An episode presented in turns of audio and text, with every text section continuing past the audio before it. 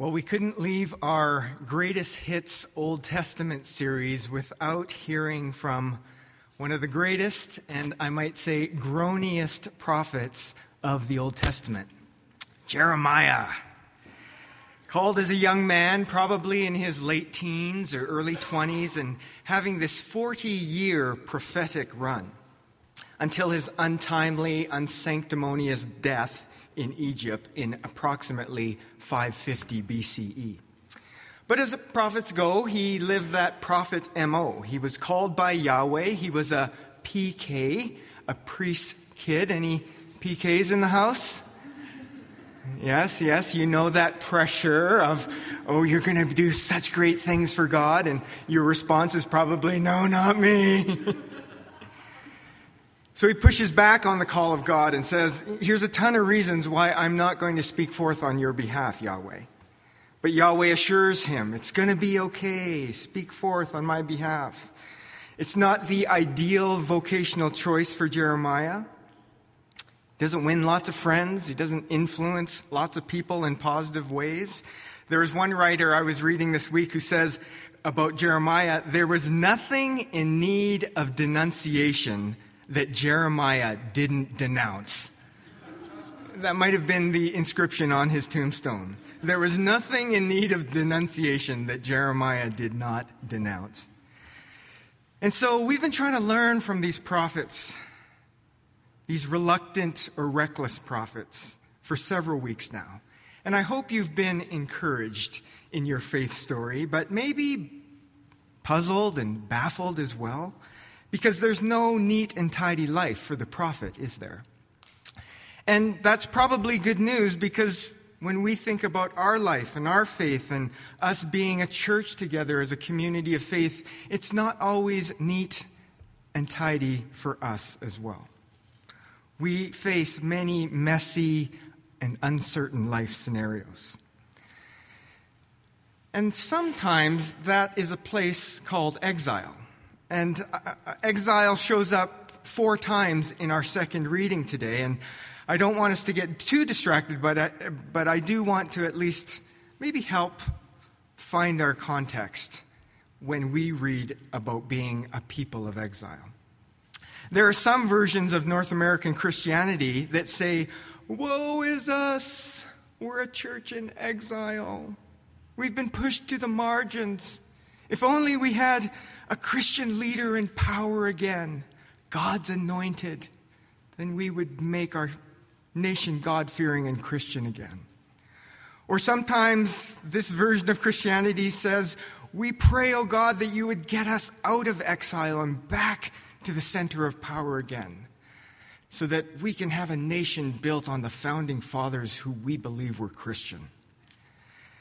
Maybe you've even um, gone around town and seen different scriptures on the billboards in the city uh, with different Christian campaigns. There is one that often shows up. It's a verse from Chronicles that says, If my people will humble themselves and pray, then I will bring dominion to the land. Have you ever seen that billboard or that campaign on a Christian rally? Well, um, the preachers and ministers here don't believe that we serve an if then God.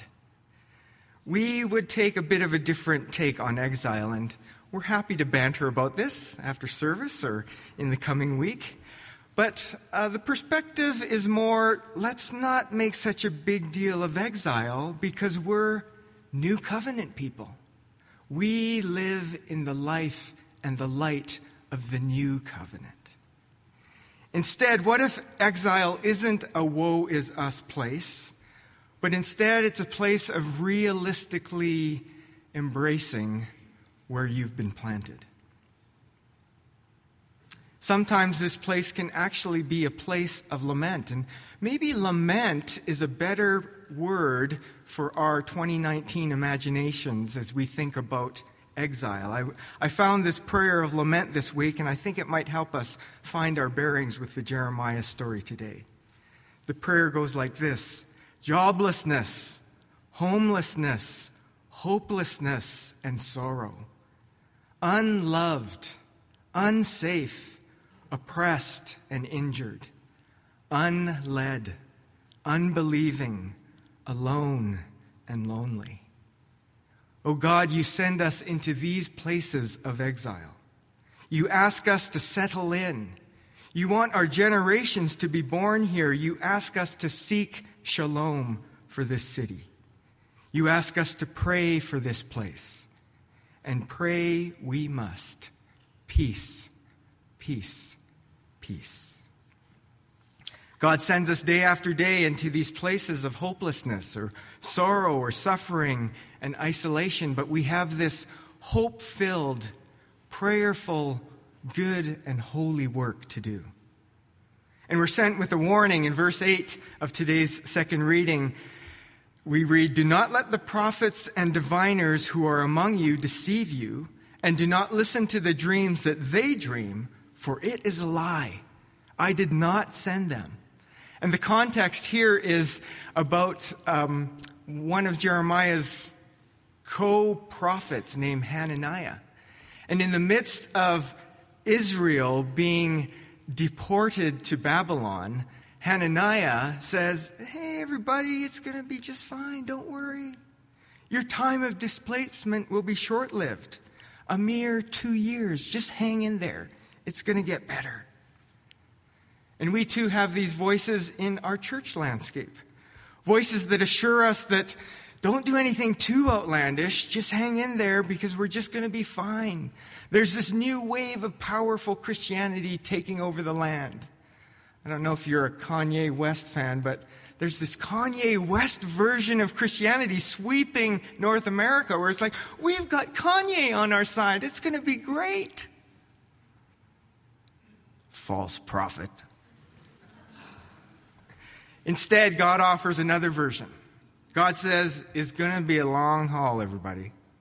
And for Jeremiah, it's not two years. Jeremiah says it's going to be 70 years. Almost three generations will have to live in this land before we see another hopeful intervention. So God says, hunker down, embrace the place where you have been planted. This seems to be the way of God. It's a slow way versus the way of the quick fix. We read, build houses and live in them, plant gardens and eat what they produce, take wives and have sons and daughters, take wives for your sons, and give your daughters in marriage that they may bear sons and daughters. Multiply there and do not decrease. Seek the shalom of the city. Pray to the Lord on its behalf. Pray for in its shalom you will find your shalom.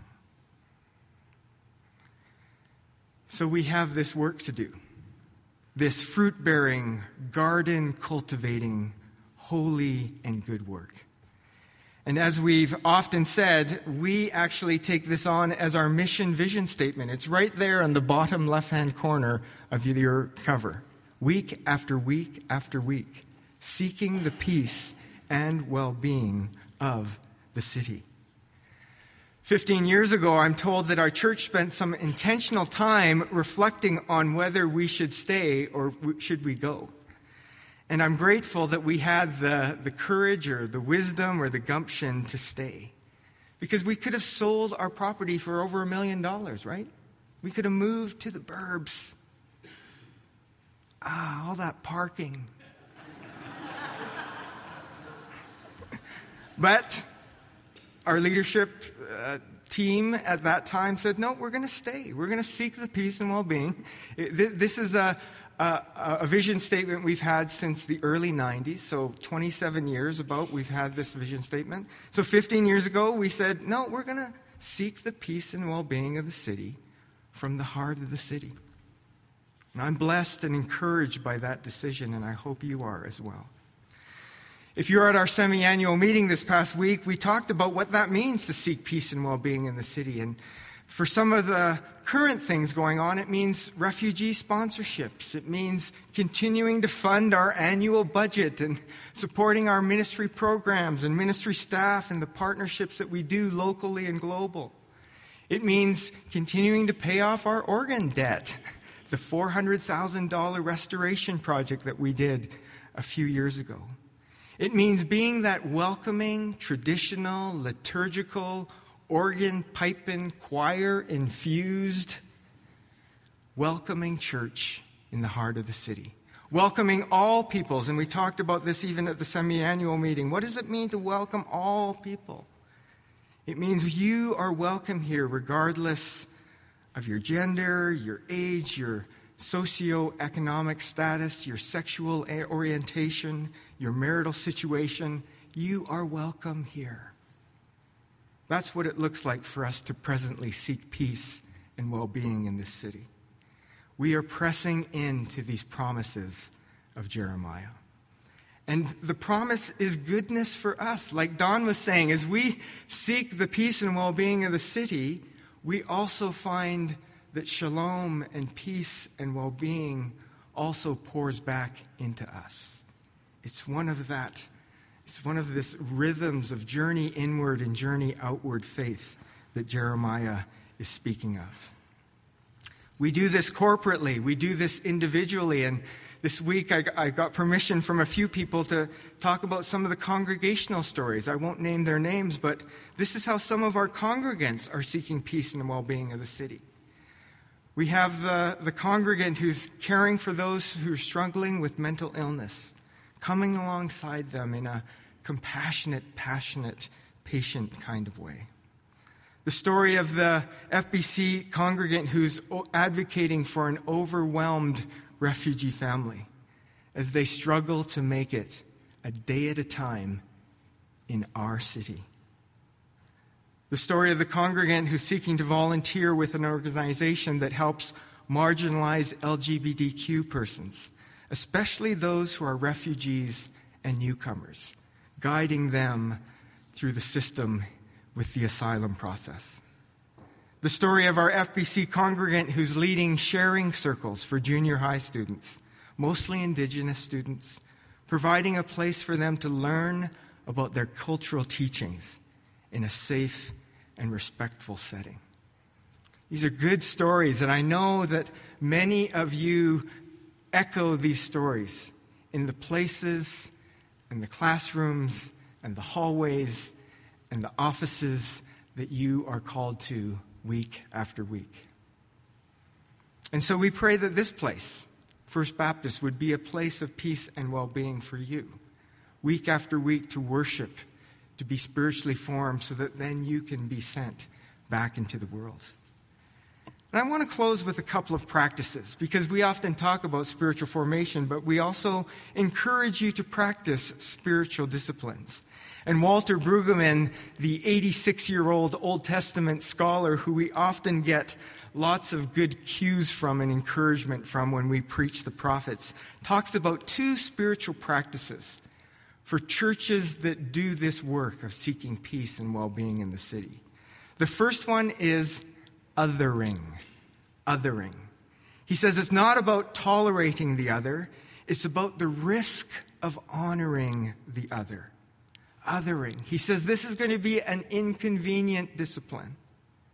But he writes that the practice of othering includes self abandonment for the neighbor, not needing to be first or best or most advanced or having one's way. He says that beyond the world of exclusion and rejection and hostility is a world that we can offer as the church that welcomes and sees the other, not as a threat or a competitor, but as a cohort on the pilgrimage of humanity. That's the practice or the spiritual discipline of othering. The other one is outrageous generosity. And I'll invite you to um, find this green prayer that's in your bulletin. Because this prayer will cue us up for outrageous generosity. Because in a world of scarcity, in a world of the clenched fist, God invites us to outrageous generosity. Again, when Brueggemann writes about uh, outrageous generosity, he says, Those who live in the good news of God have been given an abundance of life, and they are to let that abundance overflow, spill over into the life of the neighborhood. So, with us, as the people of God, First Baptist Church, seeking peace and well being of the city, with us on the eve of a new Christian year, maybe othering and outrageous generosity might be some spiritual disciplines we might practice in the season of Advent. Because it's the Christmas season has already descended upon us, right? this world of buy, buy, buy. Get more possessions, fill your house with more commodities. In the midst of that, it's a real discipline to say, no, I'm going to practice othering. I'm going to practice outrageous generosity. And so I want to encourage us with this prayer, and maybe this prayer will be something that you post on your fridge or on your bathroom mirror in the days and weeks ahead. I'm going to lead us in the regular print, but the bold print will be an opportunity for us to pray this together liturgically. You are the God who feeds and nourishes. You are the God who assures that we have more than enough. And we do not doubt that. You satisfy the desire of every living thing. Even in such an assurance, however, we scramble for more food. After we have filled all our baskets with manna, we seek a surplus. Enough education to plan ahead, enough power to protect our supply, enough oil to assure that protection. And in the midst of that comes your word that we share bread and feed the hungry, even to the least, and so to you. We mostly keep our bread for ourselves, our neighbors, and friends. It does not occur to us often to feed our enemies to share your bounty with those who threaten us. We do not often remember to break vicious cycles of hostility by free bread, by free water, by free wine, by free milk. Until we remember that you are the giver of all good gifts, ours to enjoy, ours to share. Stir us by your Spirit beyond fearful accumulation toward outrageous generosity, that giving bread to others makes for peace, that giving drink to others makes for justice, that giving and sharing opens the world and assures abundance for all. We pray this even as we ponder the gift of your Son, whom we ingest as bread and wine and tasting find ourselves forgiven and renewed. Fill us till we want no more.